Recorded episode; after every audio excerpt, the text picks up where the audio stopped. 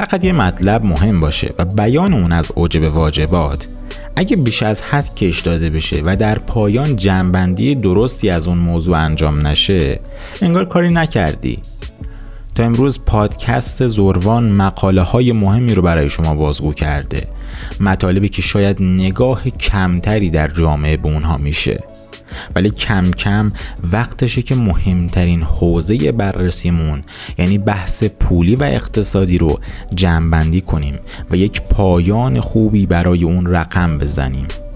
ما در دو اپیزود آتی مهمانان عزیزی داریم برای اینکه این بحث شیرین رو از ابعاد مختلف و از وجه های دیگه بهش نگاه کنیم.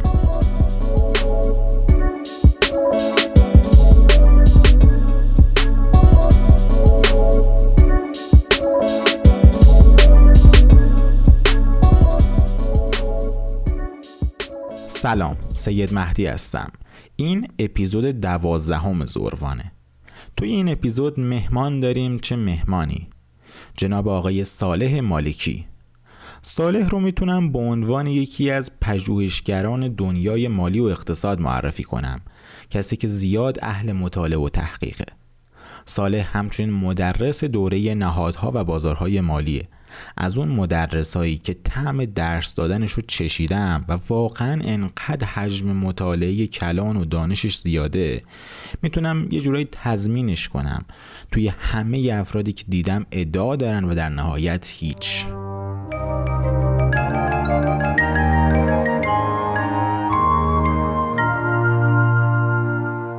پادکست زوروان در دل عالم یعنی کرمان ضبط میشه.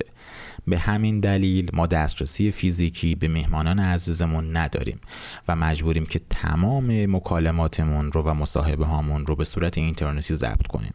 مشکلی که به این واسطه پیش میاد اینه که گاهی کیفیت پادکست گاهی کیفیت صدای میهمان ما خوب شنیده نمیشه و نویز هایی توی اون صدا دیده میشه. به بزرگواری خودتون ببخشید و ما حد اکثر تلاش خودمون رو کردیم تا با بهترین کیفیت این اپیزود رو آماده کنیم.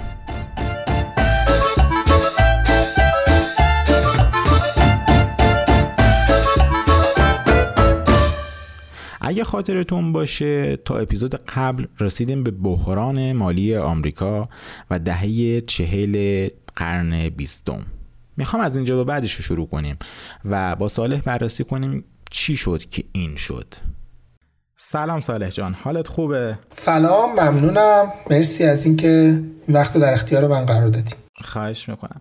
ببین اگه در جریان باشی ما توی پادکست زوروان تا الان بیشتر مباحث پولی و تاریخ پول رو بررسی کردیم. و تا اپیزود قبلی رسیدیم به این نقطه که دیگه میشه گفت بحران و رکود دهه سی آمریکا رو رد کردیم. از این برهه به بعد ما پول جدیدی توی تاریخ جهان داریم و توی این اپیزود مزاحم شما شدیم که ببینیم این پول جدید رو کامل واکاوی کنیم. این سیستم پولی جدید چجوری کار می‌کنه. می‌دونم که واقعا توضیحش خیلی سخته توی یک جلسه یک ساعت نهایتا. ولی خب دیگه اگر بتونید این کار انجام بدید عالی میشه. خودتون از هر جا دوست داشتید می‌تونید شروع کنید. در خلالش حالا من سوالاتمو می‌پرسم. کلا پول از از 100 سال از 200 سال پیش به این ور تحولات مختلفی رو به خودش دیده. ولی ما کلا می‌تونیم یه نقطه عطفی رو در نظر بگیریم در تاریخ و پول رو قبل به قبل از اون نقطه عطف و به بعد از اون نقطه عطف تقسیم بکنیم. به نظر من این نقطه عطف جای خوبیه واسه فهمیدن پول مدرن اون پولی که ما امروز داریم می‌بینیم. و اون نقطه عطف سال 1971 یعنی زمانی که رئیس جمهور آمریکا آقای نیکسون تصمیم می‌گیره که از استاندارد طلا خارج بشه. در واقع خود نیکسون نمیگه که من دارم از استاندارد طلا خارج میشم. چیزی که میگه اینه که میگه ما موقتا استاندارد طلا رو اجراش رو متوقف می‌کنیم. و حالا هنوز هم حتی در واقع به صورت موقت متوقف کردن. یعنی همین الان هم در واقع هنوز استاندارد طلا فروپاشی نکرده. سر جاشه ولی موقتا متوقف شده. از این توقف های موقتی که هیچ وقت دیگه بر نمیگرده از این حالت ها براش رخ داده. به نظرم سال 1971 جای خوبیه واسه در واقع تفکیک کردنش. قبل از 1971 و بعد از جنگ جهانی دوم کشورهای دنیا جمع شدن دور همدیگه و تصمیم گرفتن که یک نظام ارزی جهانی رو استبلیش بکنن یک نظام ارزی جهانی رو برقرار بکنن و بر اساس اون نظام ارزی جهانی رابطه ارزی و پولی خودشون رو با هم دیگه تعریف بکنن. و اون نظام ارزی هم اینطوری بود که همه پول ها پگ شده بودن به دلار. حالا میگم پگ یعنی چی؟ همه پول ها پک شده بودن به دلار و دلار پک شده بود به طلا. یعنی چی؟ یعنی دولت آمریکا می‌گفت که خب شما اگر هر فکر کنم 35 دلار یا 30 دلار درستش نمی‌دونم. ولی مثلا هر 30 دلار بود. 30 دلار بود آره. شما هر سی دلاری که بیاین تحویل ما بدین ما عوضش یک اونس طلا به شما میدیم. به خاطر همین دیگه نظام ارزی جهانی عادت کرد به دلار. یعنی دلار رو به عنوان ارز جهان روا یا ارز هژمون پذیرفت و گفتش که خب ما دیگه با دلار کار می‌کنیم. چرا؟ چون می‌دونیم که اگه دلار دستمون باشه در واقع انگار طلا دستمونه.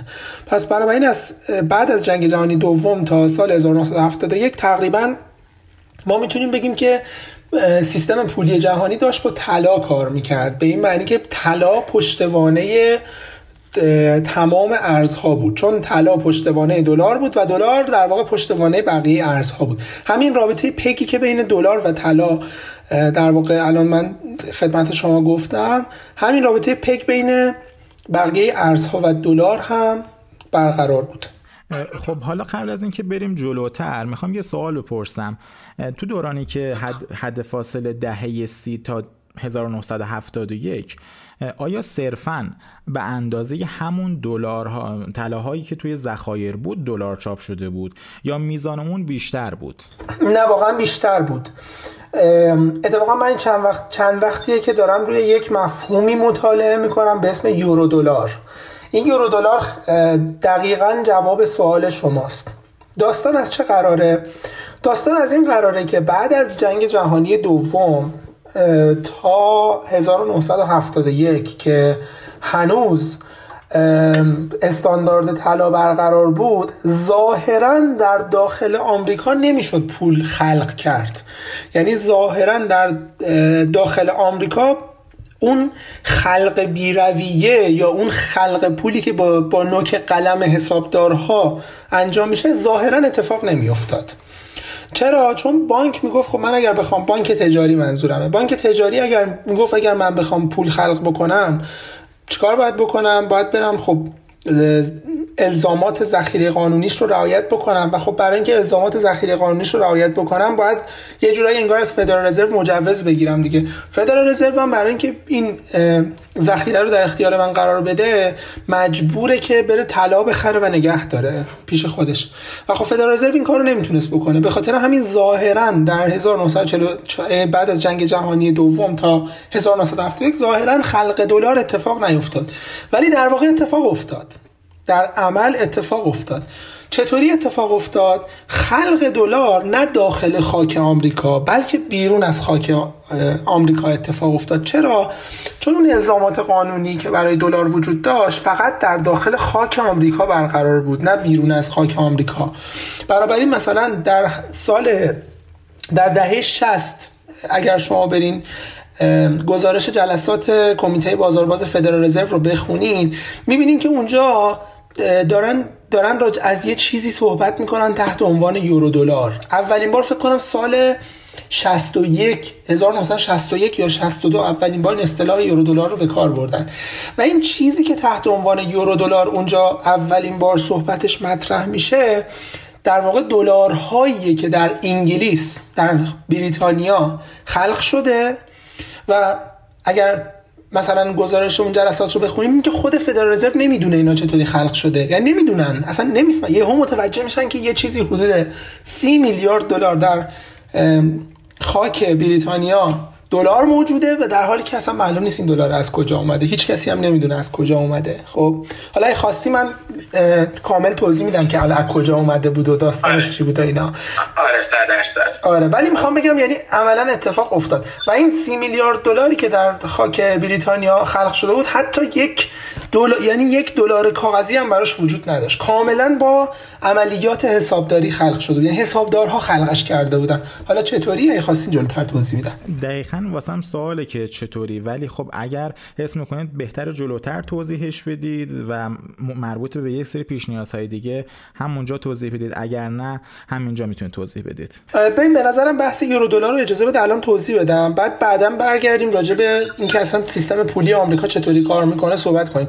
چون راستش رو بخوای درستش اینه که ما اول بگیم سیستم پولی آمریکا چطوری کار می‌کنه بعد بیایم بگیم یورو دلار چطوری خلق شده. ولی حالا الان چون بحثش پیش رفت اشکالی نداره اینطوری هم میشه توضیح داد. لابلاش یه سری چیزهای راجع به سیستم پولی آمریکا هم بهت میگن.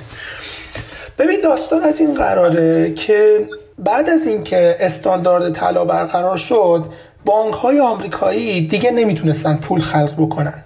دیگه اصلا به خاطر همین بحث استاندارد طلا واقعا راه خلق پول در آمریکا بسته شده بود و بانک های تجاری دیگه نمی‌تونستن خلق بکنن. یعنی یک دلار رو نمی‌تونستن دو بار خرج بکنن. وقتی میگیم خلق پول منظورمون مثلا چاپ دلار نیست. منظورمون اینه که یک دلار رو شما دو بار خرج بکنی. یه دلار رو دوبار خرج کردن هم ساده است. مثل اینه که مثلا شما فرض کن که من میرم مثلا من از دو تا سوپرمارکت خرید می‌کنم. بعد می‌خوام دو تا ماست بخرم هر ماستم پنج هزار تومنه. ولی من فقط پنج هزار تومن پول دارم.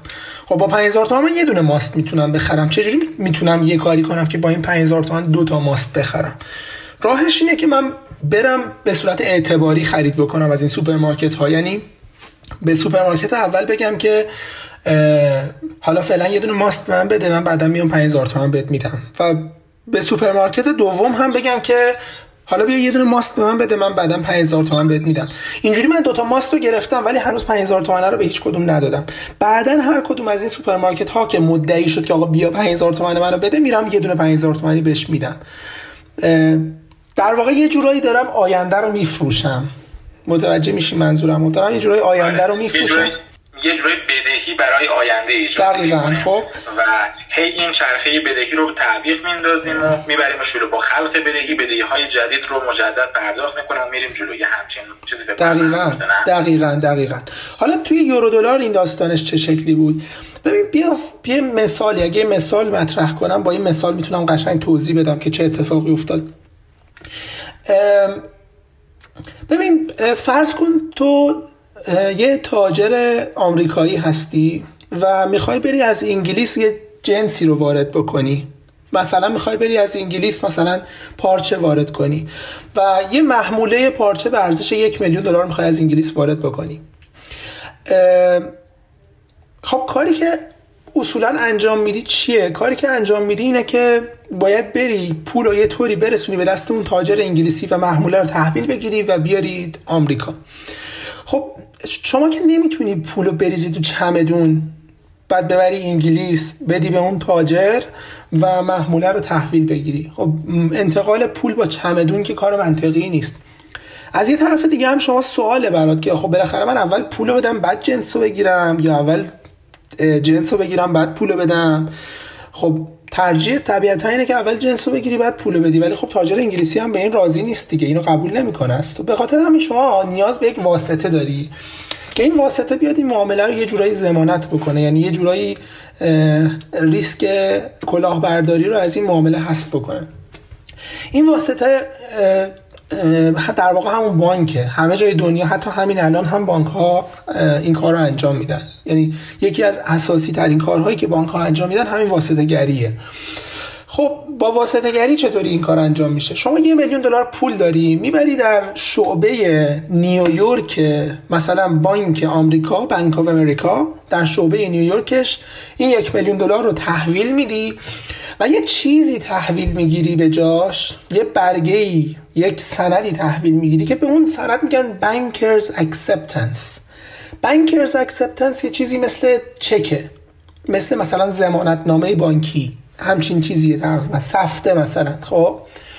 که شما دیگه اگر banker's acceptance رو از اون دریافت بکنی و بخوای ببری انگلیس دیگه مشکلی نداری دیگه. مجبور نیستی یه چمدون پول ببری. خب شما میری در نیویورک یه میلیون دلار تحویل میدی banker's acceptance رو تحویل می‌گیری و میری انگلیس معاملات رو انجام میدی جنس تو وارد می‌کنی. جنس رو می‌گیری میاری و banker's acceptance رو تحویل اون طرف تجاری که جنس ازش خریدی میدی. و معامله تموم میشه. خب الان یه دور ببینیم تا اینجا الان در چه وضعیتی هستیم. تا اینجا یک میلیون دلار پول نقد در شعبه آمریکای Bank of America یا بانک آمریکا وجود داره. یه میلیون دلار نقد. و یک banker's acceptance ی هم وجود داره که اون banker's acceptance خرج شده. یعنی شعبه آمریکایی Bank of America یه میلیون دلار پول داره؟ شما هم یه میلیون دلار بردی تو انگلیس خرج کردی. پس یه میلیون دلاره شده دو میلیون دلار. خب یه سوال. مگه وقتی که اون شعبه انگلیسی شعبه انگلیسی همون بانک آمریکا اون برگه و رسید ما رو می‌گیره یک میلیون رو از این ور توی سیستم حسابداری کم نمی‌کنه توی حسابداری شعبه نیویورکش کم نمی‌کنه مگه؟ نه نمی‌کنه. حالا دقیقا همینو می‌خوام توضیح بدم. به خاطر همین میگم حسابدارها پول خلق کردن. اتفاقی که میفته اینه که اون طرف انگلیسی می‌بره یک میلیون دلار اون banker's acceptance یک میلیون دلاری رو می‌بره در شعبه انگلیسی Bank of America سپرده می‌کنه و شعبه انگلیسی Bank of America می نویسه مثبت یک میلیون دلار بانک banker's acceptance یعنی من یک banker's acceptance یک میلیون دلاری دریافت کردم. خب؟ فردا روزی اگر یک تاجر انگلیسی بخواد یک میلیون دلار ببین دقت کن. فردا روزی اگر یک تاجر انگلیسی بخواد یک میلیون دلار banker's acceptance بگیره و بره از یک تاجر ژاپنی جنس بخره دیگه شعبه انگلیسی بانک آمریکایی با اون یه میلیون دلار cash کاری نداره. یه میلیون دلار banker's acceptance رو صادر می‌کنه. چون میگه من یه دونه banker's acceptance یک میلیون دلاری دریافت کردم. مهم نیست cash ش اینجا هست یا نه. من یه banker's acceptance یک میلیون دلاری دیگه صادر می‌کنم. خب. در در دقیقا. یعنی یه میلیون دلاره به سادگی میشه دو میلیون دلار بعد میشه سه میلیون دلار بعد میشه چهار میلیون دلار. و سر همینه که در سال 1961 62 اون حدود سال دقیقش خاطرم نیست. یهو به خودشون میاد می‌بینن سی میلیارد دلار پول در ترازنامه بانک های انگلیسی وجود داره و نمی‌دونن این سی میلیارد دلار از کجا اومده. هیچکس نمی‌دونه اصلا از کجا اومده. در حالی که بعدها میفهم بعدها می‌فهمن که این همین banker's acceptance ها بوده. banker's acceptance چیز تازه ای نیست. اصلا سال 1913 که فدرال رزرو تشکیل شد یکی از اهداف تشکیل فدرال رزرو مدیریت بازار banker's acceptance بود. یعنی یکی از اهداف تشکیلش این بود که بیاد یک بازاری برقرار بکنه یک بازار ثانویه‌ای برقرار بکنه که در اون بازار ثانویه banker's acceptance ها مبادله بشن. یکی از یعنی شما اساسنامه 1913 فدرال رزرو بخونید این هست داخلش و بعد همین جوری که میاد جلو این بازار حالا به این دلارهایی که از طریق banker's acceptance خارج از آمریکا خلق شدن که یه زمان فقط انگلیس بود بعد شد کل اروپا بعد الان شده کل دنیا. به این دلارهایی که خارج از خاک آمریکا خلق شدن به اینها میگن یورو دلار. در واقع چرا اسمش یورو دلاره؟ چون دلارهایی هستن که در حوزه یورو بودن یک زمانی. الان هم در حوزه یورو هستن هم مثلا توی ژاپن و تایوان و چین و فلان و اینا هستن همه جای دنیا هستن خب.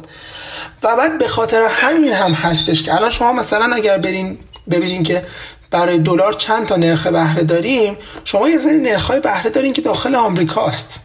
مثلا نرخ بازده اوراق قرضه خزانه داخل آمریکاست. یا نرخ وجوهات فدرال داخل آمریکاست. ولی این نرخی هم شاید شنیده باشین بهش میگن نرخ لایبر لندن اینتربانک آفر ریت نرخی هستش که بانک های انگلیسی با اون نرخ به همدیگه دلار قرض میدن. یه این یه نرخ دیگه است کلا. نرخ بهره دلار ها ولی تو لندنه و نرخ مهمی هم هست. مثلا خیلی وقتا ما وقتی می‌خوایم جهت های کلان اقتصادی یا جهت های کلان مثلا بازارهای مثل کامودیتی یا بازارهای مثل کریپتو رو پیش بینی بکنیم یکی از کارهایی که انجام میدیم اینه که میریم نرخ لایبر رو نگاه می‌کنیم. یعنی نرخ دلار بیرون از آمریکا رو نگاه می‌کنیم. و برامون متفاوت نرخ دلار بیرون از آمریکا و داخل آمریکا. میگم متفاوته نه اینکه با هم تفاوت داشته باشن نه اینا نزدیک هم دیگه یعنی نرخ لایبر که بیرون از آمریکاست با نرخ های بهره که داخل آمریکا وجود داره اینا عددهای نزدیک به همدیگه هستن با همدیگه هم بالا و پایین میرن. انقدر هم تفاوت نداره. ولی ولی دو تا چیز متفاوتن. خب اگه اجازه بدی قبل از اینکه بریم جلوتر من یه سوال اینجا بپرسم. این که خب پس نرخ بهره دلارای خارج از آمریکا روی کمبود یا زیاد شدن همون دلارا بالا و پایین میره. درسته تفاوتشون اندکه ولی آره اینجوری فکر کنم نه؟ دقیقا همینطوریه. الان مثلا در یه شرایطی قرار گرفتیم که دلار در بیرون از آمریکا یه ذره کمبود داره. یه ذره در واقع کم شده دسترسی بهش سخت شده. اصلا یکی از دلایلی که مثلا حالا به نظر من نمیگم لزوما نظر درستی هم هست نظر من اینه که یکی از دلایلی که الان می‌بینین که بازار مثلا cryptocurrency هر نه فقط بازار crypto مثلا بازار commodity هم همینطوریه. چندان نفس صعود نداره. زورش نمی‌رسه که دیگه قشنگ محکم صعود بکنه. یکی از دلایلش همین کمبود دلار بیرون از آمریکاست. چون دلار کم شده بیرون از آمریکا و خیلی از سرمایه گذارها دارن میفروشن مثلا crypto و چیزهای دیگر رو برای اینکه دسترسی داشته باشن به دلار. چون من کاری ندارم دلار ارز سنتیه و منم به کاری هم ندارم که جامعه کریپتو خیلی بد بینه بهش خب. ولی حقیقت انکارناپذیری که هست اینه که دلار مهمترین المان مهمترین عنصر تجارت جهانیه و کل تجارت جهانی روی دلار بنا شده و حالا حالا هم همینطوری میمونه. عوض میشه طبیعتا این سیستم ولی فعلا هست و حالا حالا هم هست. حداقل ده سال دیگه هم هست. خب یه سوال اینجا. علت این کمبود دلار تو بازارهای خارج از آمریکا توی حوزه اروپا و حوزه های دیگه چیه؟ علتش اینه که تجارت به سمت آمریکا کم شده. نه نه نه نه. نه نه, نه. اصلا می‌دونیم چیه؟ نکتهش این علتش رو بذار خیلی ساده بگم. البته اینا با ادبیات فنی باید صحبت بشه راجعش ولی خب من سعی می‌کنم ساده بگم که مخاطبی که شاید تخصصی تو این زمینه کار نکرده باشه گیر نکنه. یک علتش اینه که به خاطر تورمی که ما در بخش انرژی داریم مصرف دلار برای تهیه انرژی زیاد شده. یعنی به شما وقتی می‌خوای مثلا نفت 80 دلاری بخری بشکه 80 تا دلار باید بدی. نفت 40 دلاری می‌خوای بخری بشکه 40 تا دلار میدی خب؟ پس وقتی نفت 80 دلار باشه نیاز به دلار بیشتره چون توی یک سری توی یه سری از بخش‌های اقتصاد مصرف نفت رو نمیشه از بین برد نمی‌تونیم کم کنیم. می‌دونی چی میگم؟ چاره ای نداری جز که یه کفی از مصرف رو حفظ بکنی. یه مثال ساده رو بهت بگم. الان مثلا من روزی 10 تا لیوان آب می‌خورم. اگه آب گرون شه فوقش 10 تا لیوانم می‌کنم 8 تا لیوان دیگه. نمی‌تونم بکنم 4 تا لیوان چون از یک حدی کمتر دیگه نمی‌تونم مصرف بکنم. باید حتما یک کفی از مصرف. آره. نیازو نمیشه بالاخره کشت. آره. یه دلیلش تورمیه که در بخش انرژی هست. و یه دلیل دیگه هم اینه که اقتصاد داره آروم آروم برمیگرده به اون روند نرمالش و دلار نیازه برای اینکه مصرف بشه برای اینکه خرج بشه برای اینکه بچرخه.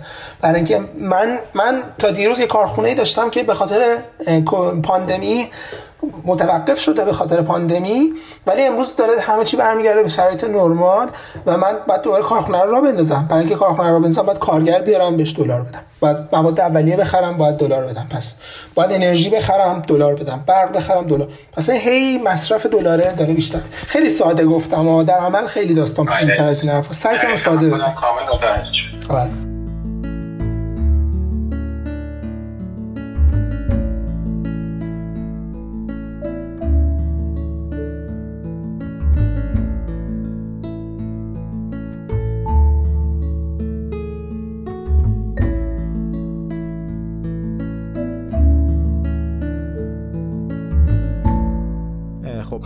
حالا اگر اجازه بدیم پس بریم سراغ این مبحث. خیلی مبحث تازه و جدیدی بود واقعا واسه من. خودم استفاده خوبی ازش کردم. بریم سراغ این که خود دلار بعد از سال 1970 توی آمریکا چجوری ایجاد شد و اون سیستم جدید چجوری پایه گذاری شد. حالا برای اینکه به این بحث برسیم من باید یه ذره به طور کلی توضیح بدم که سیستم پولی آمریکا چطوری کار می‌کنه و این سیستم پولی که انقدر محکم وایساده و به این من ادعا می‌کنم که به این سادگی ها نمیشه بر کنار، کنارش زد چرا این ادعا رو دارم می‌کنم؟ چون به این باز من یه چیزی رو دیدم. فکر کنم پادکست شما بیشترین مخاطباش آدم هایی باشن که اهالی کریپتو هستن دیگه. درست میگم؟ دقیقا آره. خب، بسیار عالی. تو بین اهالی کریپتو یه چیزی رو من دیدم که به نظرم بهتره که یه مقدار ما در واقع منطقی تر بهش نگاه کنیم. به سال 2017 2018 منم خیلی از این فکرهایی که امروز بچه های کریپتو دارن رو داشتم. و مخصوصا اون موقع من تازه با کریپتو آشنا شده بودم یعنی 2017 2018 اولین خریدهای کریپتو رو داشتم انجام می‌دادم برای خودم. یادمه که خیلی بدوین بودم به دلار و مثلا فکر می‌کردم که این سیستم سیستم کلاهبرداریه نمی‌دونم سیستم تو سیستم تورم درست کردن و خلق بی رویه پوله و ببین با یه نفرتی بهش فکر می‌کردم با یه تنفری. و بعد بعدا متوجه شدم که این تنفر به من اجازه نمیده همه حقایق رو ببینم. خب؟ بعدها که این تنفر از من یه ذره دورتر شد تازه تونستم ببین بفهمم که دلار یعنی چی و اینکه دلار اینجوری ارز جهان رواه و هیچ چیزی مدت هاست که نتونسته حتی دلار رو به چالش بکشه. ببین این بی فلسفه نیست. یعنی یه داستانی پشت خودش داره که فهمیدن اون داستان خودش خیلی کار سختیه. من واقعا فکر کنم از همون 2018 دارم می‌خونم و هنوز احساس می‌کنم نمی‌فهمم داستان چیه خب؟ یعنی می‌خوام بگم این سیستم صد سال شاید از تقریبا از سال 1913 که فدرال رزرو تشکیل شد تا حالا این سیستم فعلی پولی که اسمش هست سیستم ذخیره جزئی سیستم فرکشنال ریزرو سیستم یا سیستم ذخیره جزئی 100 ساله داره کار می‌کنه و 100 ساله داره تکامل پیدا می‌کنه. پس در این تکامل خودش یه اتفاقهایی در خودش به وجود آورده که اقتصاد جهان بهش نیاز داره و به این سادگی هم نمیشه کوبیدش زمین. منم منم طرفدار اینم که بذاریم زمین و راه های بهتری مثل کریپتو پیدا کنیم. ولی از اون طرف حقیقت رو هم می‌بینم که به این سادگی هم نیست. حالا این سیستم چطوری کار می‌کنه؟ برای اینکه سیستم پولی رو بفهمیم باید ببینیم که این همین ذخیره جزئی این اصطلاحی که من به کار بردم یعنی چی؟ ذخیره جزئی یا فرکشنال ریزرو سیستم یعنی چی؟ ببین شما فرض کن که می‌بری مثلا هزار دلار در یک بانک سپرده می‌کنی. کار بانک چیه؟ کار بانک اینه که پول رو از شما اجاره بکنه و به یک کس دیگه ای اجاره بده. okay؟ okay. توی شبیه یه بنگاه در نظر بگیریم دیگه. فرق بنگاه املاک اینه که بنگاه از شما اجاره نمی‌کنه به یه نفر دیگه اجاره بده. شما دوتا رو به هم وصل می‌کنه. ولی بانک خودش از شما اجاره می‌کنه و خودش هم به یک کس دیگری اجاره میده اونو. چطوری این کار رو می‌کنه؟ مثلا میاد از من هزار دلار می‌ذارم به من میگه آقا من به تو ده درصد سود میدم. یعنی الان هزار دلار گذاشتی سال بعد بیا هزار صد دلار وردار. خب پول از من اجاره می‌کنه پس. حالا این پولی که من اجاره کرد رو میره به کس دیگری وام میده. میگه آقا من ازت 15 درصد سود می‌خوام. یعنی بیا امروز هزار دلار از من بگیر سر سال هزار و 150 دلار به من برگردون.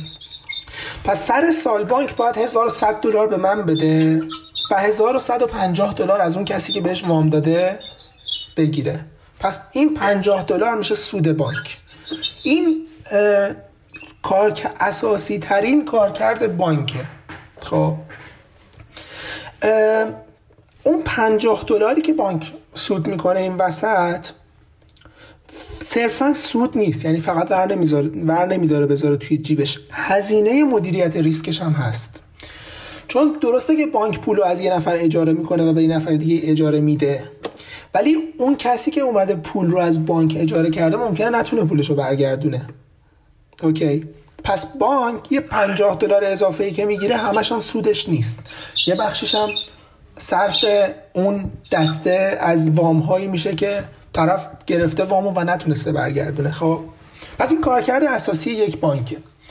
حالا به واسطه این کار کرد بانک یه سری توانایی هایی پیدا می‌کنه. okay. اون توانایی چیه؟ اون توانایی یکی از اون توانایی ها اینه که یک پول رو دوبار خرج بکنه. چطوری؟ فرض کن یک بانکی هزار دلار سپرده داره ولی دو هزار دلار وام داده. و وامی هم که میده دقت کن cash نیست نقد نیست. وامش یه چکه مثل همون banker's acceptance یه که توضیح دادم. اوکی؟ پس بانک پس بانک می‌تونه هزار دلار داشته باشه و دو هزار دلار وام بده. به این مثال می‌زنم. فرض کن من از از مثلا دو تا دوست دارم. اسم یکی علی اسم یکی محمده. من از هر کدوم هزار دلار می‌گیرم و دو هزار دلار پول دستمه. هزار دلارش رو می‌برم مثلا آتیش می‌زنم. حالا هزار دلار دستمه. برای, برای من فعلا مشکلی پیش نمیاد. چرا؟ چون علی و محمد همزمان که نمی‌خوان بیان هزار دلار رو از من بگیرن. مثلا هر وقت علی از من بگیره من باز یه فرصتی دارم تا محمد بخواد بیاد بگیره. پس برای من مشکلی پیش نمیاد اگر دو هزار تومن بدهکار باشم ولی هزار تومن داشته باشم. خاصیت بانک اینه. خب پس به خاطر این خاصیتی که بانک داره یه توانایی خارق العاده ای پیدا می‌کنه. در واقع انگار گنج پیدا می‌کنه پول پیدا می‌کنه. چون یه همچین توانایی پیدا می‌کنه کاری که می‌کنن اینه که میگن آقا بانک بانک ها باید رگوله بشن. بانک ها باید قانون داشته باشن باید قانون گذاری بشن باید رفتارشون کنترل بشه که از این امکانی که دارن سوء استفاده نکنن. خب یعنی اوکی اشکال نداره که بانک هزار تومن داشته باشه دو هزار تومن قرض بده. ولی اشکال داره که هزار تومن داشته باشه ولی ده هزار تومن قرض بده. okay چون هر چقدر تعداد این قرض دادن ها میره بالا احتمال اینکه اون دو نفر همزمان بخوام بیان پول رو بگیرن بیشتر میشه دیگه. okay پس میام شکست کلا بیشتر. آره به خاطر همین میان یه قانونی می‌ذارن. میگن آقای بانک مثلا okay من کاری ندارم تو یه تومن داری دو تومن قرض میدی. ولی دیگه سه تومن نشه. ولی دیگه چهار تومن نشه. یعنی یه مرزی براش مشخص می‌کنن. به خاطر این توانایی خارق العاده که بانک داره میان یه سری محدودیت ها بر رفتارش می‌ذارن. و و واقعا اگر قرار باشه ما بر رفتار یه سری شرکت و یه سری نهاد قانون گذاری بکنیم اولین نهادهایی که باید براشون قانون گذاری بکنیم بانکه. چون هیچ شرکتی هیچ نهادی چنین توانایی خارق العاده رو نداره. ببین یه شرکتی که مثلا کارش تجارتش فرض کن شکره میره مثلا از دبی شکر وارد می‌کنه نمی‌تونه همچین کارایی بکنه. یه خود به خود business ش یه سری محدودیت ها داره که به واسطه اون محدودیت هایی که خود business داره نمی‌تونه یه کارهای خارق العاده ای بکنه. ولی بانک می‌تونه. پس بانک باید قانون گذاری بشه okay. ولی خب اینجا یه موضوع مطرحه. خب یکی از ابزارهایی که بانک میاد و این مدیریت رو ایجاد می‌کنه. برای اینکه اون دو هزار تومن به جای دو تومن نشه ده تومن یعنی ده برابر نشه میاد یه بخشیش رو که کم می‌کنه تا یه تابعی بشه و مجانب بشه به سمت صفر. آره دقیقا همین می‌خوام توضیح بدم. دقیقا همین کار می‌خوام بکنم. حالا پس ما باید رفتار بانک رو قانون گذاری بکنیم. یک فلسفه اساسی قانونگذاری رفتار بانک همین سیستم ذخیره جزئیه. همین سیستم فرکشنال ریزرو یا ذخیره جزئیه. که این سیستم چطوری کار می‌کنه؟ دقیقا همینطوری که تو الان توضیح دادی کار می‌کنه. چطوری؟ بانک مرکزی به عنوان نهاد قانونگذار بانک میاد میگه که آقا اوکی تو سپرده می‌گیری وام میدی قبول. ولی حق نداری همه اون سپرده ای که گرفتی رو وام بدی. باید یه درصدیش رو بیای بذاری پیش من. مثلا باید ده درصدش رو بیاری بذاری پیش من. پس میگه اگه تو رفتی هزار دلار سپرده گرفتی 100 دلارش رو باید بیای بذاری پیش من 900 دلارش رو می‌تونی وام بدی. خب؟ حالا این که این قانونی که بانک مرکزی می‌ذاره بر رفتار بانک که میگه تو باید مثلا ده درصدش رو باید بیاری بذاری پیش من سپرده کنی چطوری باعث میشه که بانک با داشتن یه تومن ده تومن وام نده این قسمت جالب ماجراست که چطوری این مشکل رو حل می‌کنه. قضیه از این قراره که یه نفر میاد توی بانک اول هزار دلار سپرده می‌کنه و بانک اول 900 دلارش رو وام میده 100 دلارش رو می‌ذاره پیش فدرال رزرو خب 900 دلاری که وام داد مثلا وام میده به یه آدمی. اون آدم هم بالاخره 900 دلار رو باید ببره بذاره بانک دیگه. جایی بیرون بانک که نمی‌تونه بذاره. 900 دلار رو می‌بره می‌ذاره توی بانک شماره دو. بانک شماره دو از اون 900 دلار 810 دلارش رو دوباره وام میده. 90 دلارش رو دوباره می‌بره می‌ذاره پیش فدرال رزرو. 810 دلار می‌رسه به وام بعدی. این 810 دلار دوباره میره در بانک شماره 3 سپرده میشه. بانک شماره 3 81 دلارش رو می‌ذاره پیش در واقع بانک مرکزی. 729 دلارش رو دوباره وام میده. و این ادامه پیدا می‌کنه. همینطوری که هی ادامه پیدا می‌کنه میزان وامی که پرداخت میشه کمتر و کمتر میشه. و این باعث میشه که بانک با داشتن با ورود یه دونه هزار دلاری که به بانک اول وارد شد ته تهش این روند خلق پول تا بی نهایت ادامه پیدا نکنه. یعنی شما یه دونه هزار دلاری که بذاری توی بانک اول بانک اول 900 رو وام میده بانک دوم 810 رو وام میده بانک سوم 729 رو وام میده. همینجوری عدده کمتر کمتر میشه تا به صفر نزدیک میشه. و این باعث میشه که خلق پول تا بی نهایت ادامه پیدا نکنه. این خلاصه یه چیزیه که ما بهش میگیم سیستم ذخیره جزئی. چرا سیستم ذخیره جزئی؟ چون میگه جزئی از اون سپرده ای که وارد شده باید ذخیره بشه پیش یک نهادی به اسم بانک مرکزی. کار بانک مرکزی همینه. حالا اون گفتم بانک مرکزی میگه ده درصدش رو بیار بذار پیش من. اون ده درصد رو هم بهش میگن نرخ ذخیره قانونی نرخ ذخیره قانونی. میگه ده درصد از هر سپرده دریافت کردی ببینم من خب اینجا یه سوال من واسم پیش اومده. ما توی تعریفی که حالا مثلا از بقیه اساتید مثل آقای پویا ناظران شنیدم این بود که خب این چرخه تولید و به حساب ایجاد نقدینگی یه جایی تموم میشه. یعنی ما اینجا وام رو اعطا می‌کنیم به طرفی که می‌خواد حالا این اعتبار رو برداره بره باشه تولید بکنه. و در ازای باز پرداخت اون قراره که این مجدد نابود بشه یعنی امها بشه. یه جورایی مثل یه قرارداد خواهد بود. ولی وقتی که تاریخ رو نگاه می‌کنیم می‌بینیم که توی کمتر دورانی ما M ها داشتیم یا به نحوی اصلا M ها نداشتیم. اینو میشه توضیح راجع بدی؟ ببین اینجا ببین اینجا بین اساتید واقعا بحث یعنی بین علما اینجا اختلاف میفته واقعا این که میگم بین علما اختلاف میفته واقعا بین علما اختلاف میفته مثلا بین آقای ناظران آقای صدوندی آقای ایکس ایگرگ این اساتید و بزرگواران اقتصاد کلان هر کدوم یه چیزی میگن. بعضی ها میگن پول امها میشه بعضی ها میگن هیچ وقت امها نمیشه. ولی در مجموع چیزی که من بهش رسیدم یعنی تجربه شخصیم که البته واقعا تجربه شخصی اصلا از میگم من متخصص پولی یا متخصص اقتصاد کلان نیستم اینا رو از سر علاقه دنبال می‌کنم. اینه که نه حقیقتش رو بخواین امها نمیشه. یعنی اصلا ما پولی که خلق کردیم دیگه خلق شد تموم شد رفت. هیچ راهی برای امهاش بود چون کافیه که یک بار یک هزار دلاری خلق بشه و مصرف بشه. بره همینجوری. حالا هزار دلار اولیه هم اگه برگرده 900 دلار بعدی چی؟ 810 دلار بعدی چی؟ 729 دلار بعدی چی؟ خب. و تازه اینها اگه برگردن دوباره وام داده میشن دیگه. یعنی الان اون 729 دلار سوم یا چهارم وقتی برگرده به بانک بانک میگه اه پول وام بدم. پس ببین یه بار که جدی میگم یک بار که اون هزار دلار اون هزار دلار اولیه رو تو اصطلاحات تخصصی بهش میگن پایه پولی. یک بار که پایه پولی خلق شد دیگه تمام شد و رفت. خب حالا اینجا یه سوالی که من واسم مطرحه اینه که ما یه نرخ ذخیره جزئی داریم و اینکه حالا چند بار اون پول ما چند برابر میشه. مثلا توی ایران فکر کنم 13 درصد 12 درصد همین هولوش باشه و بر مبنای می‌تونیم بگیم آره و بر مبنای فکر کنم مثلا میشه گفت تا حدودی هفت برابر بشه حالا اون پوله. این نسبت توی جهان چجوریه؟ توی آمریکا چجوریه؟ و این میزان نقدینگی چجوری تولید میشه؟ چند برابر تولید میشه؟ ببین راستشو بخوای چون چون می‌دونی تو این سوال رو می‌پرسی برای اینکه بدونی که مثلا با یه دونه با یه دونه پولی که اول خلق میشه تو کدوم کشور بیشتر این پول بزرگ میشه؟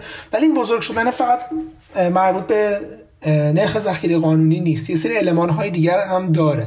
و از اون طرف هم اصلا مهم نیستش که نرخ ذخیره قانونی چقدره. یعنی مهمه ها ولی از یه بابت دیگه مهم نیست. چون الان نرخ ذخیره قانونی باشه 10 یا 20 چه فرقی می‌کنه؟ مهم اینه که اون اول اول ما چه پای پولی می‌ذاریم. یعنی اگه نرخ ذخیره قانونی باشه 10 من هزار دلار بذارم مثل این میشه که نرخ ذخیره قانونی باشه 20 و من 2000 دلار بذارم. او تقریبی دیگه. تقریبی آره. می‌خوام بگم یعنی مهم نیستش که نرخ چقدره. اصلا کلا توی بحثای اقتصاد کلان حالا همه بحث های اقتصاد کلان هم نه ولی بیشتر بحث های اقتصاد کلان بیشتر بحث های اقتصاد پولی یک عدد خودش مهم نیست تغییراتش مهمتره. این که الان نرخ ذخیره قانونی مثلا هست ده مهم نیست. این که فردا بانک مرکزی میکنتش یازده یا میکنتش نه مهمه. تغییرات اون عدد مهمتر از خود نرخش. کاملا متوجه شد حالا یه سوال دیگه و بخوایم یه مقدار بریم توی حوزه دخالت دولت ها این که میگن دولت ها تورم ایجاد می‌کنن و به نوعی پول ایجاد می‌کنن اون پای پولی رو اصطلاحا زیاد می‌کنن. در ازای چی اون پای پولی رو اضافه می‌کنن؟ به هر حال من وقتی یه پولی داشته باشم یه هزار تومن داشته باشم میرم میدم به بانک و بانک این رو چند بار خرج می‌کنه. دولت ها اینو از کجا میرن؟ آیا یه دکمه اینتر دارن؟ اینتر رو می‌زنن و یه صفر دو تا صفر اضافه میشه؟ یه کشورهایی که بانک مرکزی تحت امر دولت هست مثل هم کشور خودمون که رئیس کل بانک مرکزی رو مثلا وزیر اقتصاد یا رئیس جمهور مشخص می‌کنه. و بانک مرکزی کاملا در تحت امر تابع دولت هست. قضیه خلق پول به سادگی اینتر واقعا. یعنی الان موجودی حساب مثلا فرض کن من صفر پاکش می‌کنن می‌نویسن هزار. همینقدر ساده پول خلق میشه. و این اصلا اقراق نیست دقیقا همینه. در واقع اصطلاحا میگن که اصطلاحا میگن که خلق پول با نوک قلم انجام میشه. با نوک قلم. یعنی یک قلمی یه صفر رو خط می‌زنه می‌نویسه هزار. به همین سادگی پول خلق میشه. و اون هزاری که خلق شد دوباره میفته تو این سیستم ذخیره جزئی و هی پشت خودش خلق می‌کنه. به خاطر همینه که مثلا در سالهای آخر دولت آقای روحانی آقای روحانی وقتی مثلا حقوق کم می آورد نمی‌تونست حقوق بده و اینا می‌رفت به بانک مرکزی می‌گفت به من پول بده. بانک مرکزی هم چجوری پول می‌داد؟ مثلا فرض کن حقوق معلم ها رو نمی‌تونستن بدن. بانک مرکزی هم موجودی در واقع مثلا فرض کن آموزش و پرورش وزارت آموزش پرورش یک حسابی داره در بانک ملی. اون حساب صفره. نمی‌تونن حقوق بدن. خب اون حساب پاک می‌کنن می‌نویسن ده هزار ده هزار میلیارد تومن و حقوق رو میدن. ولی این نکته چیه؟ ده هزار میلیاردی که خرج شد یه دونه ده هزار میلیارد نیستش که. ده هزار میلیارد خلق شد ولی از اون ور مثلا هفتاد هزار میلیارد تومن پول پشت خودش درست می‌کنه. به خاطر همین در واقع مثلا میگن که پایه پولی که همین ده هزار میلیارد هست یا پول پرقدرت پر, پر قدرت ترین پوله. یعنی بیشترین تورم رو درست می‌کنه. چون هفت برابر هشت برابر خودش خرج میشه با همین سیستمی که توضیح دادم. و واقعا خلق پول به همین سادگیه. مثلا آدم باورش نمیشه ولی واقعا همینطوره تو هم آمریکاش همینطوریه. فقط یه ذره قوانینش محکمتره و به این سادگی ها نمیشه انجامش داد. یعنی اومدن میگن آقای دولت اگه پول لازم داری قضیه انقدر برات ساده نیست که یه صفر رو خط بزنی بنویسی ده هزار. باید یه فرایندی رو طی بکنی که حالا خاصی برات توضیح میدم فرایند چی فکر کنم فرایند قانونی بیشتر است. مثلا یه سقف می‌ذارن یک به حساب رگوله رگوله می‌کنن و نیاز به مجوزی داره فکر کنم. یه همچین حالتیه یا نه؟ سیستم به صورت جور دیگه ایه هم همینطوریه که گفتی یعنی هم اون فراینده داخل خودش قانون داره. مثلا سقف بدهی مشخص می‌کنن. برای دولت میگن تو حق نداری بیشتر از این بدهکار باشی. اگه قرار شد بیشتر از این بدهکار بشی باید ببریم توی مجلس بررسی کنیم و توی کنگره بررسی کنیم. اونجا رای, رای بدن که آقا دولت حق داره خودش بیشتر از این بدهکار کنه. این یه راهشه. یه راه دیگه اینه که ببین خلق پول توسط دولت همه جای دنیا انجام میشه خب؟ ولی ولی اینکه چگونه انجام میشه مهمه. با اینکه با یه ساختاری انجام یعنی یه جا یه وقتی مثل کشور ما رئیس جمهور زنگ می‌زنه به رئیس کل بانک مرکزی میگه پول بده. قضیه اینطوری انجام میشه. یه وقتی مثل آمریکا یه فرایندی داره. حالا اون فراینده چیه؟ دولت آمریکا اول سال یه بودجه مشخص می‌کنه. میگه من می‌خوام مثلا می‌خوام هزار میلیارد دلار مثلا یک تریلیون دلار خرج زیر ساختای آمریکا بکنم. می‌خوام باش جاده بسازم می‌خوام باش فرودگاه بسازم می‌خوام باش سد بسازم تونل بسازم. می‌خوام همچین کاری بکنم. خب. یک پس این خود این که من می‌خوام یک تریلیون دلار خرج زیر ساخت آمریکا بکنم یه بار میره کنگره تصویب میشه. خود کنگره یه بار اینو تصویب می‌کنه. اوکی. پس یه بار در واقع انگار نظر مردم روش اعمال میشه. نمایندگان کنگره اینو تصویب می‌کنه حالا صرف این که من میگه من می‌خوام یه زیر ساختی رو ایجاد بکنم کفایت نمی‌کنه. یه کار دیگه هم می‌کنه. اگه میگه من می‌خوام یه تریلیون دلار خرج کنم باید بگه می‌خوام یه تریلیون دلار از کجا بیارم. خب؟ میگه از کجا میارم؟ میگه من می‌خوام اوراق قرضه منتشر بکنم. اوکی؟ این اوراق قرضه خرج بکنم یه جورایی شبیه همونه که میگه می‌خوام پول خلق بکنم. خب؟ فرق می‌کنه ها؟ خیلی فرق می‌کنه با خلق پول ها. اصلا خلق پول نیست در واقع. ولی یه جورایی شبیهشه حالا الان میگم چه جورایی شبیهشه میگه می‌خوام پول خلق بکنم. میگن خیلی خوب می‌خوای پول خلق می‌خوای اوراق قرضه منتشر بکنی باش حله این اوراق قرضه ای که منتشر می‌کنه در واقع مثل همین بدهکار کردن دولته. میاد به عموم میگه آقا من یک یه چیزی منتشر می‌کنم تحت عنوان اوراق قرضه. و شما بیاین این اوراق قرضه رو بخرین و سر سال بیاین پولش رو با سود بگیرین. مثلا من میرم اوراق قرضه سی ساله آمریکا رو می‌خرم. یعنی سی سال طلبکار میشم از دولت آمریکا. و سر سی سال میرم پولم رو با سودش از دولت آمریکا پس می‌گیرم. پس دولت آمریکا اینطوری خودش رو تامین مالی می‌کنه. میگه من می‌خوام زیر ساخت بسازم. پولش از کجا میارم؟ پولش میرم اوراق قرضه منتشر می‌کنم اوراق قرضه میفروشم و پول به دست میارم. پس ببین یه دور دیگه خود اینجا کنترل میشه. یعنی چی؟ یعنی آقای دولت آمریکا تو حق نداری این پول رو بری اوراق قرضه رو بفروشی پول رو به دست بیاری هر جایی دوست داری خرج بکنی. باید از قبل مشخص کنی من می‌خوام اینو کجا خرج کنم. چون ببین تو اگه پول خلق بکنی ببری باش مثلا زیر ساخت بسازی برای کشور اشکال نداره. این تورمزا نیست. الان همین دو تو کشور خودمون. پول خلق بکن برو باش فرودگاه بساز. اشکال نداره برو باش جاده بساز. هیچ اشکالی نداره. این اصلا این اینکه ما بریم پول خلق بکنیم و باهاش زیر ساخت بسازیم مدل توسعه ژاپنه. مدل توسعه چینه. چین و ژاپن اینطوری توسعه پیدا کردن. خب حتی ما داریم خیلی ساده صحبت می‌کنیم. پس این اشکال نداره. مشکل کجاست؟ مشکل اینجاست که تو بری پول خلق کنی باش حقوق کارمند بدی.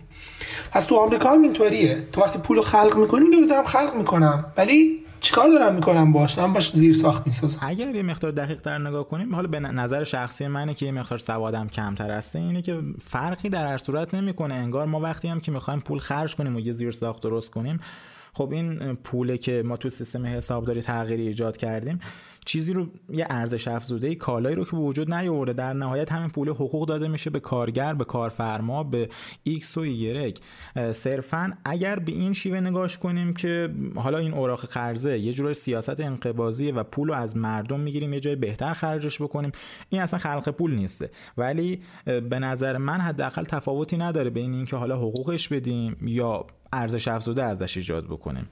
نه ببینید آخه می‌دونی چرا اصلا بودجه عمرانی رو با بودجه ج... نگاه کنی بودجه ما یه بودجه عمرانی داریم مثلا یه بودجه جاری کلی داریم. خب ببین نکتهش چیه؟ نکتهش اینه که می‌دونی چرا تورم درست نمی‌کنه؟ برای اینکه اینو توضیح بدم باید یه مثال یه سر ساده تر بزنم.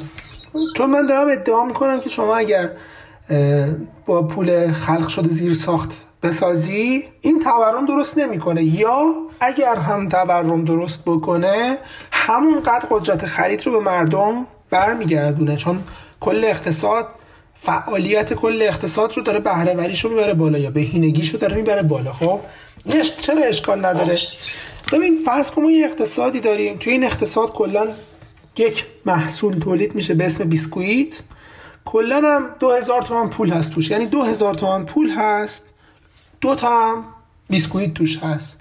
پس در این هیچ ارتباطی هم با هیچ کشور دیگه ای نداره فقط یک کشوره که داخلش دو تا بیسکویت هست با دو هزار تومن پول. okay. حالا خب. تورم تو این اقتصاد کی به وجود میاد؟ وقتی که بیسکویت دو تا بمونه ولی اون دو هزار تومن پوله بشه سه هزار تومن حالا نکته چیه؟ نکته اینه که من میگم اگه من بیام دو هزار تومن رو بکنم سه هزار تومن. ولی بعد یک هفته دو تا بیسکویت هم بشه سه تا بیسکویت. اینی که تورم درست نمی‌کنه. چون من باز هم به همون تعادل قبلی می‌رسم. تعادل قبلی من چیه؟ تعادل قبلی من اینه که هزار تومن یک بیسکویت.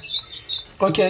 حالا من می‌خوام دو, نسبت یک به یک رعایت رعایت. تا وقتی که نسبت یک به یک رعایت بشه تورم وجود نداره. مشکلی برای ما به وجود نمیاره خب؟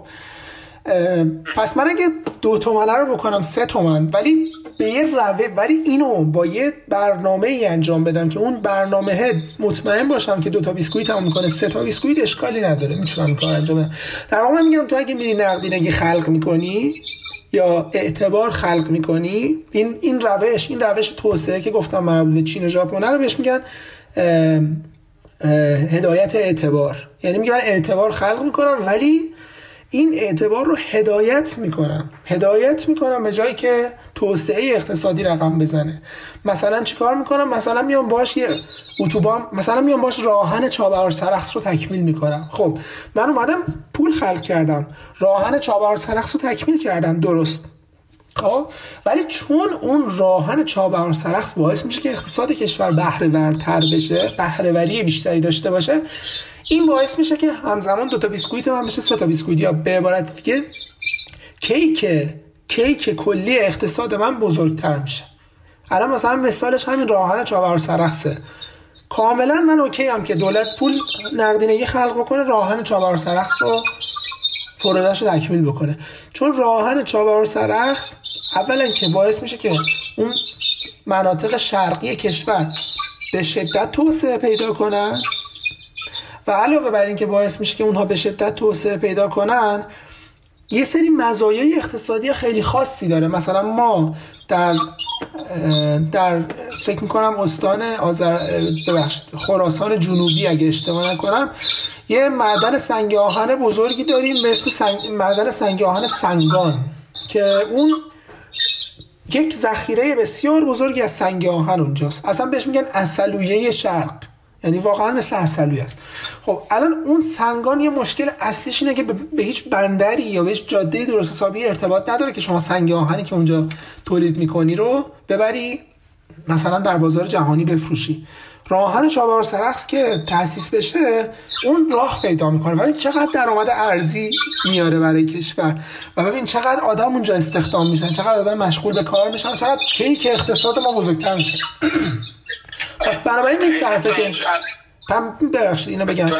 میصرفه که من پول خلق بکنم یه همچین کاری رو انجام بدم. ببخشید بفهم ببین تا اینجا الان دقیقا خانه شدم که این موضوع رو گفتی که نسبت یک به یک رعایت میشه. ولی یه موضوع دیگه که اینجا هسته خب اوکی ما الان پول رو خلق می‌کنیم. در ازای همین مقدار پول یک به حساب ارزش افزوده ایجاد می‌کنیم که چه بسا این ارزش افزوده اگه مثالش مثلا راهن سرخس و چابهار باشه بیشتر از اون نقدینگی و اون پایه پولی که ما اعتبار دادیم میاد و ارزش افزوده ایجاد می‌کنه. ولی مشکل از اونجایی هسته که به نظر من اون پایه پولی هم چند بار قرار خرج بشه و اون موقع هسته که یه وقتایی آره ممکنه ارزش افزوده اون چیزی که ما تولید می‌کنیم متناسب باشه به اون افزایش پایه پولی با اون بست نقدینگی. ولی یه وقتایی ممکن اتفاق نیفته دیگه. اینو قبول داری؟ ببین خرج شدن پول اشکالی نداره. کلا در اقتصاد خرج شدن پول چیز خوبیه.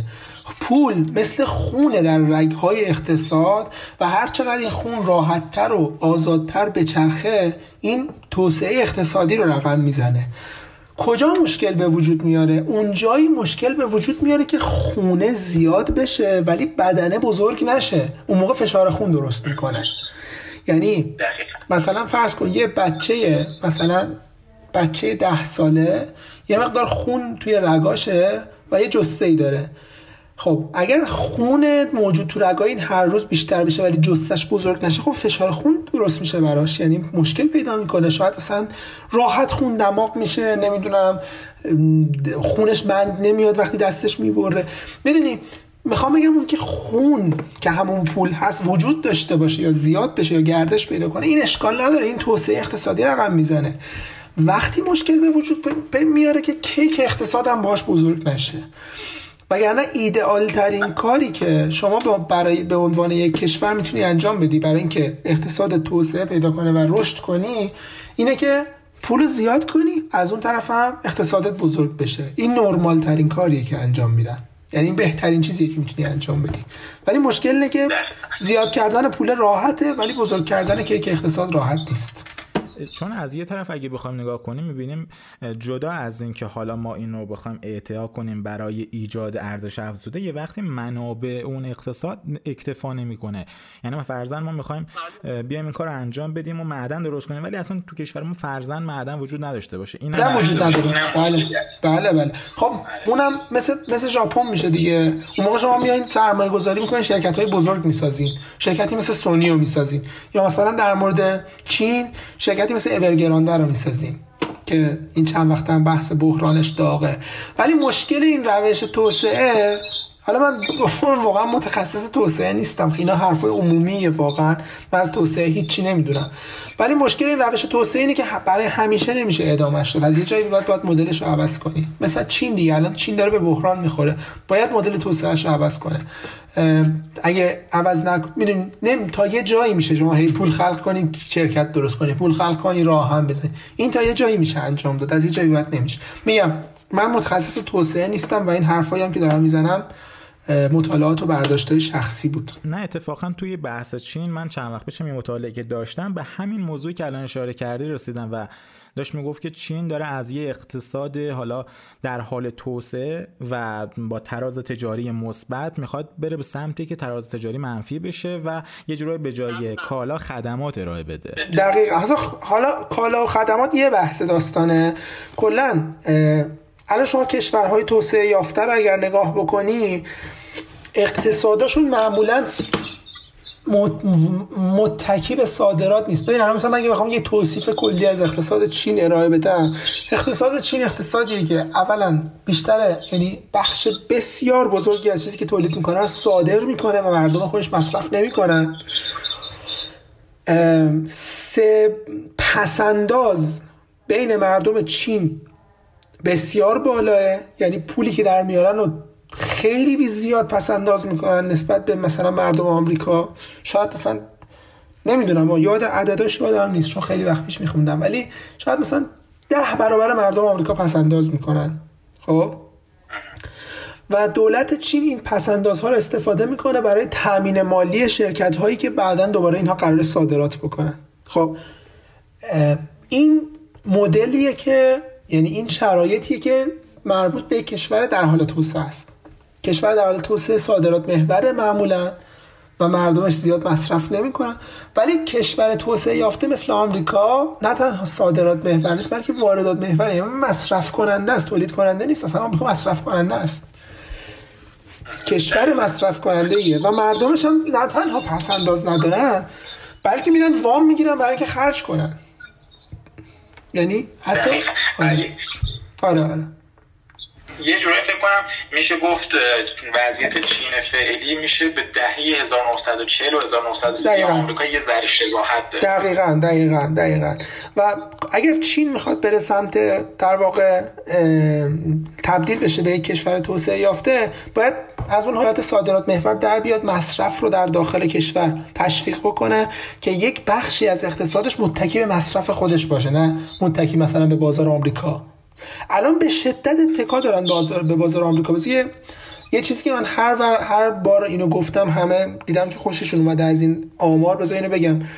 به ازای هر یک دلاری که مردم آمریکا بیشتر خرج می‌کنن صادرات چین دو نیم دلار افزایش پیدا می‌کنه.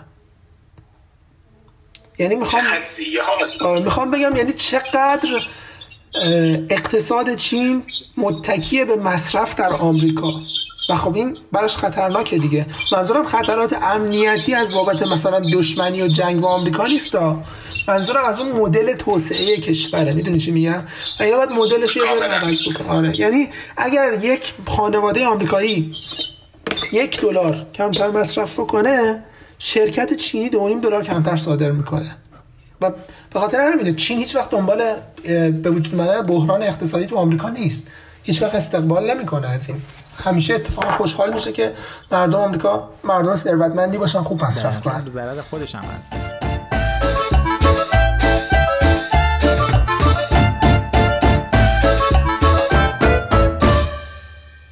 تو زمانی که ما الان هستیم پادکست ها اهمیت بیشتری پیدا کردن. خصوصا از زمان کرونا اهمیت پادکست ها تو زندگی افرادی که اهل مطالعه و شنیدن هستن بیشتر شد. توی جاده توی خیابون توی پیاده روی همیشه پادکست ها به کارمون میان. این روزا پادکست های زیادی رو می‌بینیم که واقعا به دردمون می‌خوره. شاید بهتر باشه به جای تلویزیون دیدن به جای اینستا چرخی و امثال هم یکم پادکست گوش بدیم. یکی از پادکست هایی که همیشه کیفیتش رو میشه احساس کرد پادکست لانه خرگوش زیا صدره. پادکستی که همیشه نکات جالبی در مورد بیت کوین بهمون یاد میده. اتفاقا متن پادکست لانه خرگوش همیشه بعد از انتشار توی سایت هزار چیز قرار می‌گیره.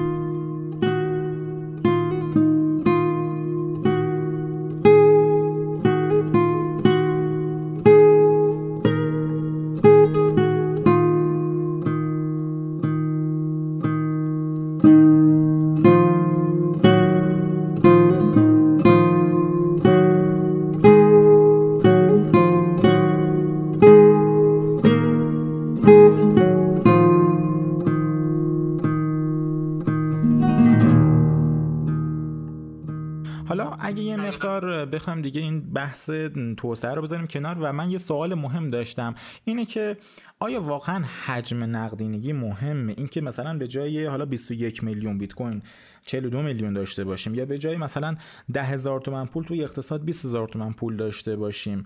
آیا این تعدادش این رقمش مهمه؟ و اینجا می‌خوام به این مسئله برسم که می‌بینیم که دیگه حالا اقتصاددان ها به دو دسته تقسیم میشن یا کینزی میشن یا اتریشی میشن. و بعضی ت... بعضی مثل آقای جوادی و آقای امیرحسین خالقی میشن. یه جوری میشه گفت طرفدار اون اتریشیش و کمبود پول و بعضی هم هستن که برخلاف این هستن. تو خودت چی فکر می‌کنی؟ فکر می‌کنی کدومشون درستره اون حجم نقدینگی اون تعداد مهمه. کدوم فلسفه به نظرت بهتر است ببین من یه ذره راستش به من کلا این آرمان های اقتصاد اتریشی و اینا رو دوست دارم. خوشم میاد. واقعا احساس می‌کنم دنیای قشنگی میشه. ولی از یه طرفم میترسم. و اینو نظرات شخصی نظرات شخصی ها نظرات تخصصی نیست. آره مشکل نیست. آره منم منم حقیقتشو بخوای میگم. اصلا انقدر تخصص ندارم توی مباحث پولی که مثلا جهتگیری اهمیت داشته باشه واقعا. ولی من یه ذره میترسم. از اون مدل های اتریشی یه ذره میترسم. و یه ذره هم آدمی هستم که میگم خب یه سیستمی تا کار می‌کنه لزومی نداره که دستکاریش بکنیم من سیستم ذخیره جزئی الان داره کار می‌کنه. با مشکل داره مسئله داره همه اینا هست. بله منم می‌دونم چه ظرفیتی درست می‌کنه واسه کلاهبرداری های در سطح ملی و کلان و چه اتفاقهایی که هممون ازش خبر داریم. ولی خب در حساب سیستم ذخیره جزئی داره کار می‌کنه و من مشکلی ندارم با اینکه هست که و کار می‌کنه. به طور خاص آدم وقتی بیشتر میشناستش می‌بینه که واقعا سیستم بدی هم نیست. یعنی سیستم می‌دونی خوب طراحی شده استانداردهای خوبی داره و داره نرمال کارش می‌کنه. من خودم وقتی بیشتر مثلا شاید یک سال پیش اگر توی این مصاحبه بودم خیلی سفت و سخت حمایت می‌کردم از سیستم اتریشی. ولی وقتی که واقعی تر آدم بهش نگاه می‌کنه می‌بینه حالا اون آرمان هایی که بیشتر بچه های کریپتو دارن روی فقط آرمانگرایی محض خیلی هاش خیلی جاهاش. و یه جاهایش هم حالا با واقعیت هسته. موضوع اینه که یه بعضی وقتا مثلا مثل بحران کرونا پیش میاد و خیلی اذعان می‌کنن که اگر سیستم فیات نبود اگر سیستم ذخیره جزئی نبود ما توی یه رکود خیلی عمیقتری می‌رفتیم چون پول ایجاد کردیم. ولی آیا شما موافقید با این قضیه؟ چجوریه؟ آره من موافقم. البته اتریشی ها می‌دونی که چی میگن. میگن اگر سیستم یعنی پول اگر خصوصی باشه اصلا هیچ وقت بحران به وجود نمیاد. خب؟ میگن خب اقتصاد خودش رو تنظیم می‌کنه. من ضمن اینکه اینو قبول ندارم فکرم می‌کنم که بعض توی مخصوصا توی شرایط بحرانی حتما وجود یه نهادی مثل فدرال رزرو لازمه که بیاد تنظیم بکنه اقتصاد رو. من خوشم نمیاد از این اصطلاح استفاده از این مثال استفاده کنم. این مثال هم یه ذره شبیه مثال کتاب های دینی دوم دبیرستان راستش.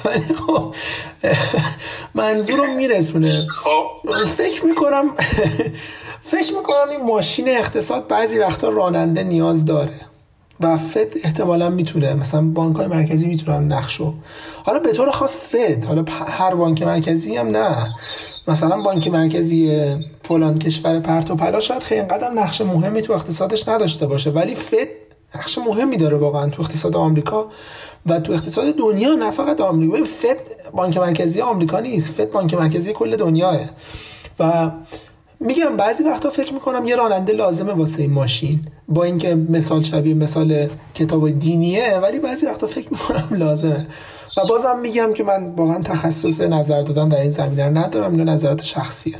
دقیقا. حالا من خود من به عنوان کسی که تازه الان دو سال این راجع به مباحث شروع می‌کنم شاید حتی یک دهم شما هم سواد نداشته باشم و اصلا تخ... نظر دادن م... به صورت تخ...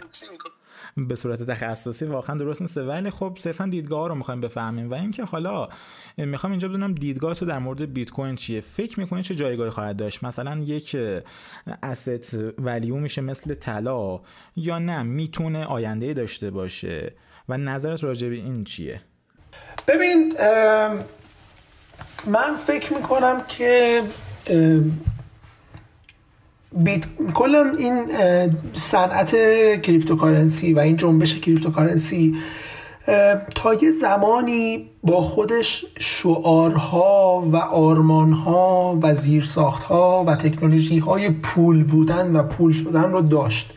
ولی از یه جایی به بعد مسیرش رفت سمت اینکه تک بشه فناوری بشه.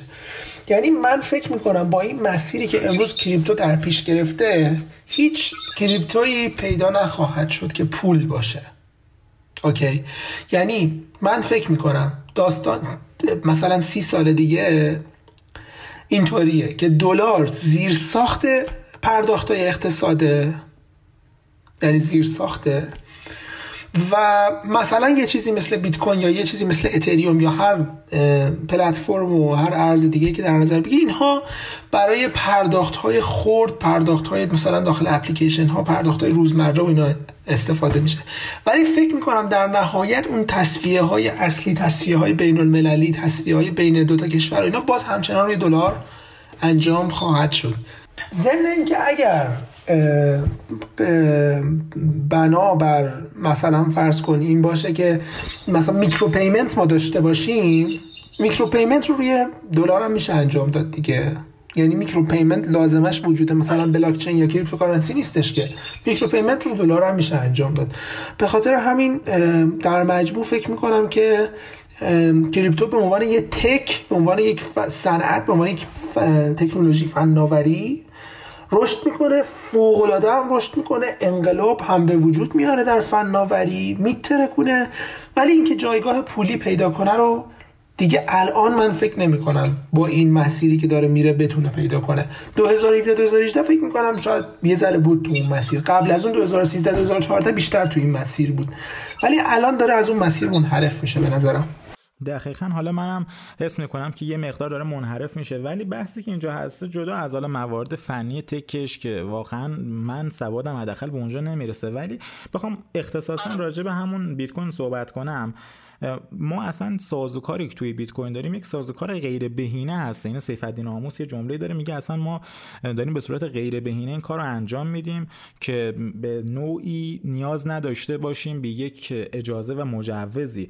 و به نظر شخصی من خب خیلی از پلتفرم‌ها راحت تر می‌تونن این پرداخت ریز رو انجام بدن و اگر برای پرداخت ریز ما اصلا بخوایم بیت کوین رو در نظر بگیریم به نظر من کارایی نداره و بیشتر من دنبال همون بحث پولی شدنش یعنی هستم امیدم صرفا به همون چون به نظر من از لحاظ تکنولوژی حداقل توی مبحث پولی و پرداختی به نظر من که اصلا بهینه نیسته کار درستی نیسته آره منم نه حالا من من دوست دارم یعنی راست راست واقعا ته دلم خیلی دوست دارم که بیت کوین بیاد جای مثلا دلار رو بگیره.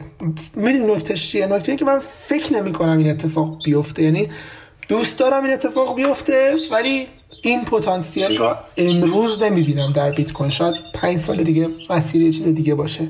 ولی امروز من این پتانسیل رو در نه در بیت کوین می‌بینم نه در جامعه cryptocurrency می‌بینم. چون ببین برای اینکه بیت کوین تبدیل بشه به پول شما یک یک جنبش فکری نیاز داری یعنی یه جنبش علمی و فکری نیاز داری که crypto الان نداره.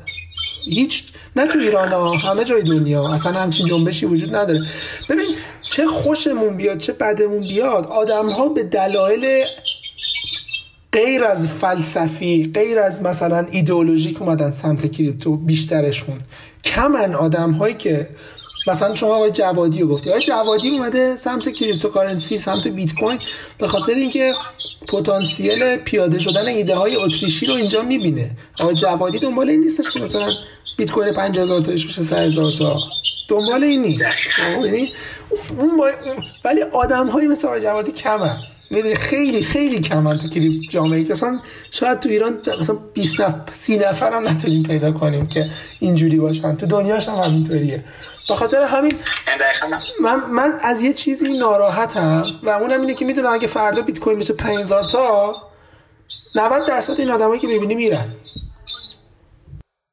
دقیقاً. بحثی که هسته. آره خیلی خیلی از افراد صرفا من خودم زمانی که ورود کردم توی این بازار یادمه همیشه همه صحبت می‌کردم گفتم ما خب اینجا بخریم روی 100 هزار دلار بفروشیم. بعد بیش خودم این فکر خورد که خب اگه قرار باشه اینا فقط سود ببرن این سودی قرار از کجا بیاد؟ این که میشه پانزی پس. و دقیقا به حرف شما رسیدم. آره منم همینطوری. من خودم وقتی وارد شدم باز همینجوری فکر می‌کردم. اصلا اومده بودم که یه تومنم بکنم دو تومن دیگه. ولی بعدا دیدم نه اصلا داستان یه چیزی. اصلا ورود من به بحث کلا اقتصاد و مالی و finance و فلان همه اینو با بیت کوین بود. اصلا من نمی‌دونستم finance چیه بود مثلا اقتصاد چیه. اینا هیچ الانم نمی‌دونم البته ولی اون موقع خیلی کمتر بیشتر نمی‌دونستم. و اولین چیزی که من وارد شدم همین بیت کوین بود. یعنی یادم اولین چیزی که من در زندگیم به عنوان سرمایه گذاری خریدم بیت کوین 3800 900 دلاری بود. به عنوان سرمایه گذاری قبلا هم خریده بودم بیت کوین. تو قیمت های خیلی پایین ترش ولی به عنوان سرمایه گذاری مثلا بیت کوین 3800 900 بود. و اون موقع از اونجا کار من شروع شد.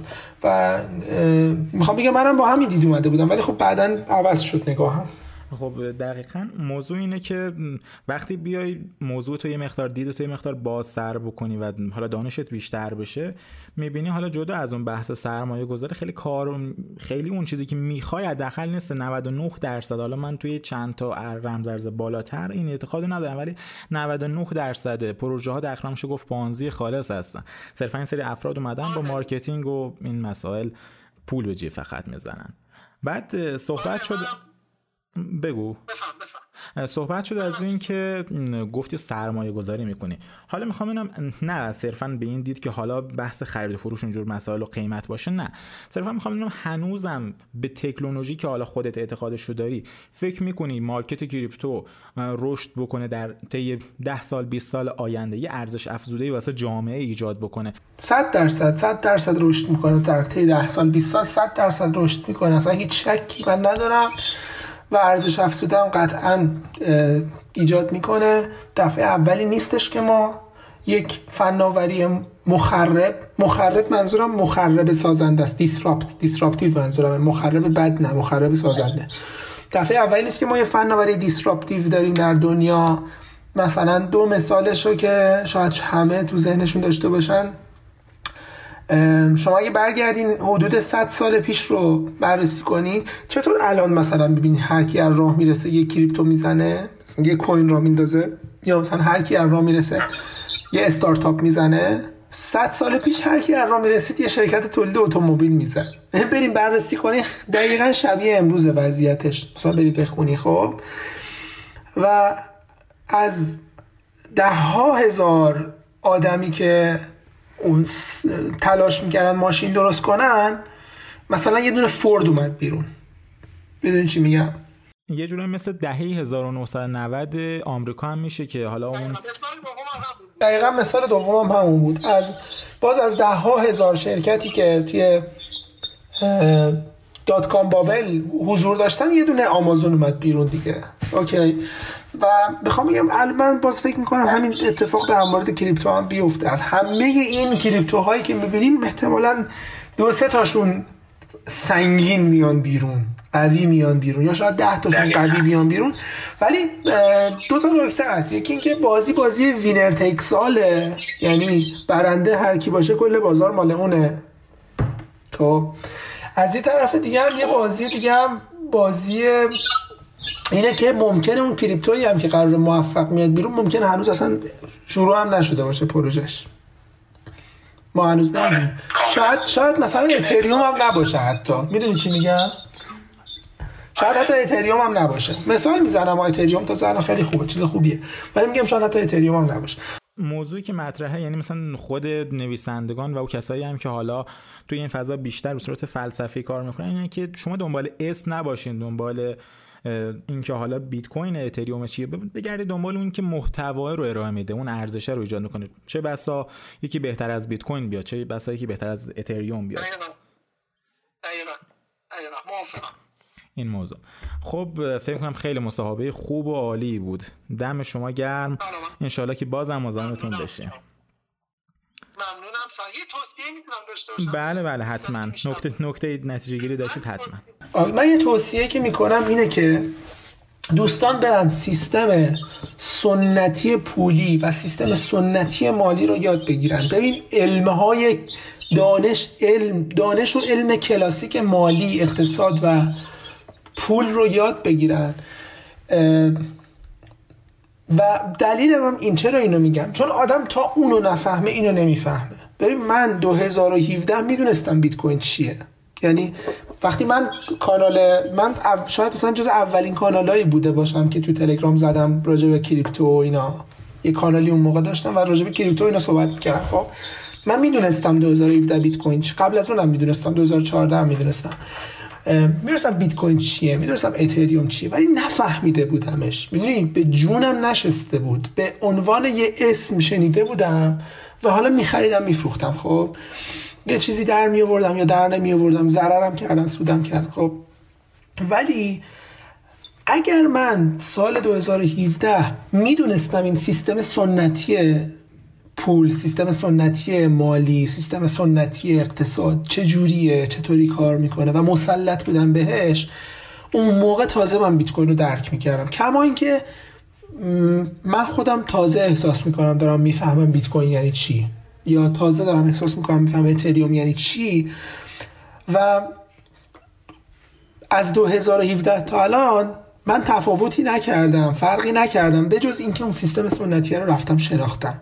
به خاطر این تازه دارم میفهم به خاطر به همه توصیه می‌کنم برن این سیستم سنتی رو یاد بگیرن و بشناسن. خیلی خیلی خیلی مفیدتر از چیزیه که فکر می‌کنین به عنوان یه آدمی که این تجربه رو داشته صرفا خواستم این تجربه رو منتقل بکنم به کاملا موافقتون هستم به خاطر اینکه خیلی وقتا دیدیم توی این مارکت مثلا امثال شیبا کوین ها و میم کوین های میان و خیلی از افراد به چشم این که حالا هزار تومنشون کنن دو هزار تومن میان فقط می‌خرن میفروشن. من خودم دقیقا اوایل همینجوری بودم. و بعدش متازه متوجه شدم. شما اگر نگرش درست داشته باشید هر چقدر این سیستم رو بهتر بفهمید اون موقع دیگه نیاز نیست که برید حالا دنبال اینکه شیبا بهتره یا بیت کوین بهتره. خودتون با استفاده از اون دانشتون با استفاده از اون نگرشی که وجود میارید می‌فهمید که کدومش کلاهبرداریه و سمتش نمیرید. نیاز نیست یه لیست هشدار درست کنیم برای مردم. این نگرش ایجاد بشه خیلی بهتره. خیلی عمال. آقا خوشحال شدیم. انشالله بیشتر مزاحمتون بشیم. یا علی. فدای شما. خداحافظ.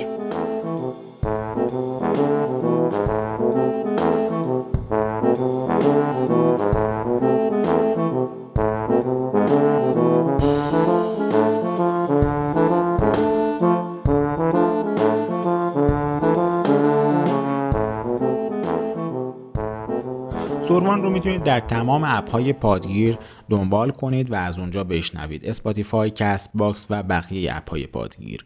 همچنین برای اینکه به محتواهای بیشتر تولیدی رسانه ما دسترسی پیدا کنید لازمه که توییتر و اینستاگرام پادکست زوروان رو با همین آیدی search کنید و اون رو دنبال کنید. سعی می‌کنیم که مطالب بیشتری رو اونجا بذاریم و به صورت تصویری هم مطالب رو باز کنیم. خدمت اون دست از عزیزانی که قصد حمایت از پادکست ما رو دارن. لازمه که عرض کنم بهترین حمایت از پادکست ما می‌تونه انتشار و معرفی اون و همچنین ارائه دادن بازخوردهای خودشون باشه. انشاالله خداوند همه ما رو آدم کند. موفق و سلامت باشید. بدرود.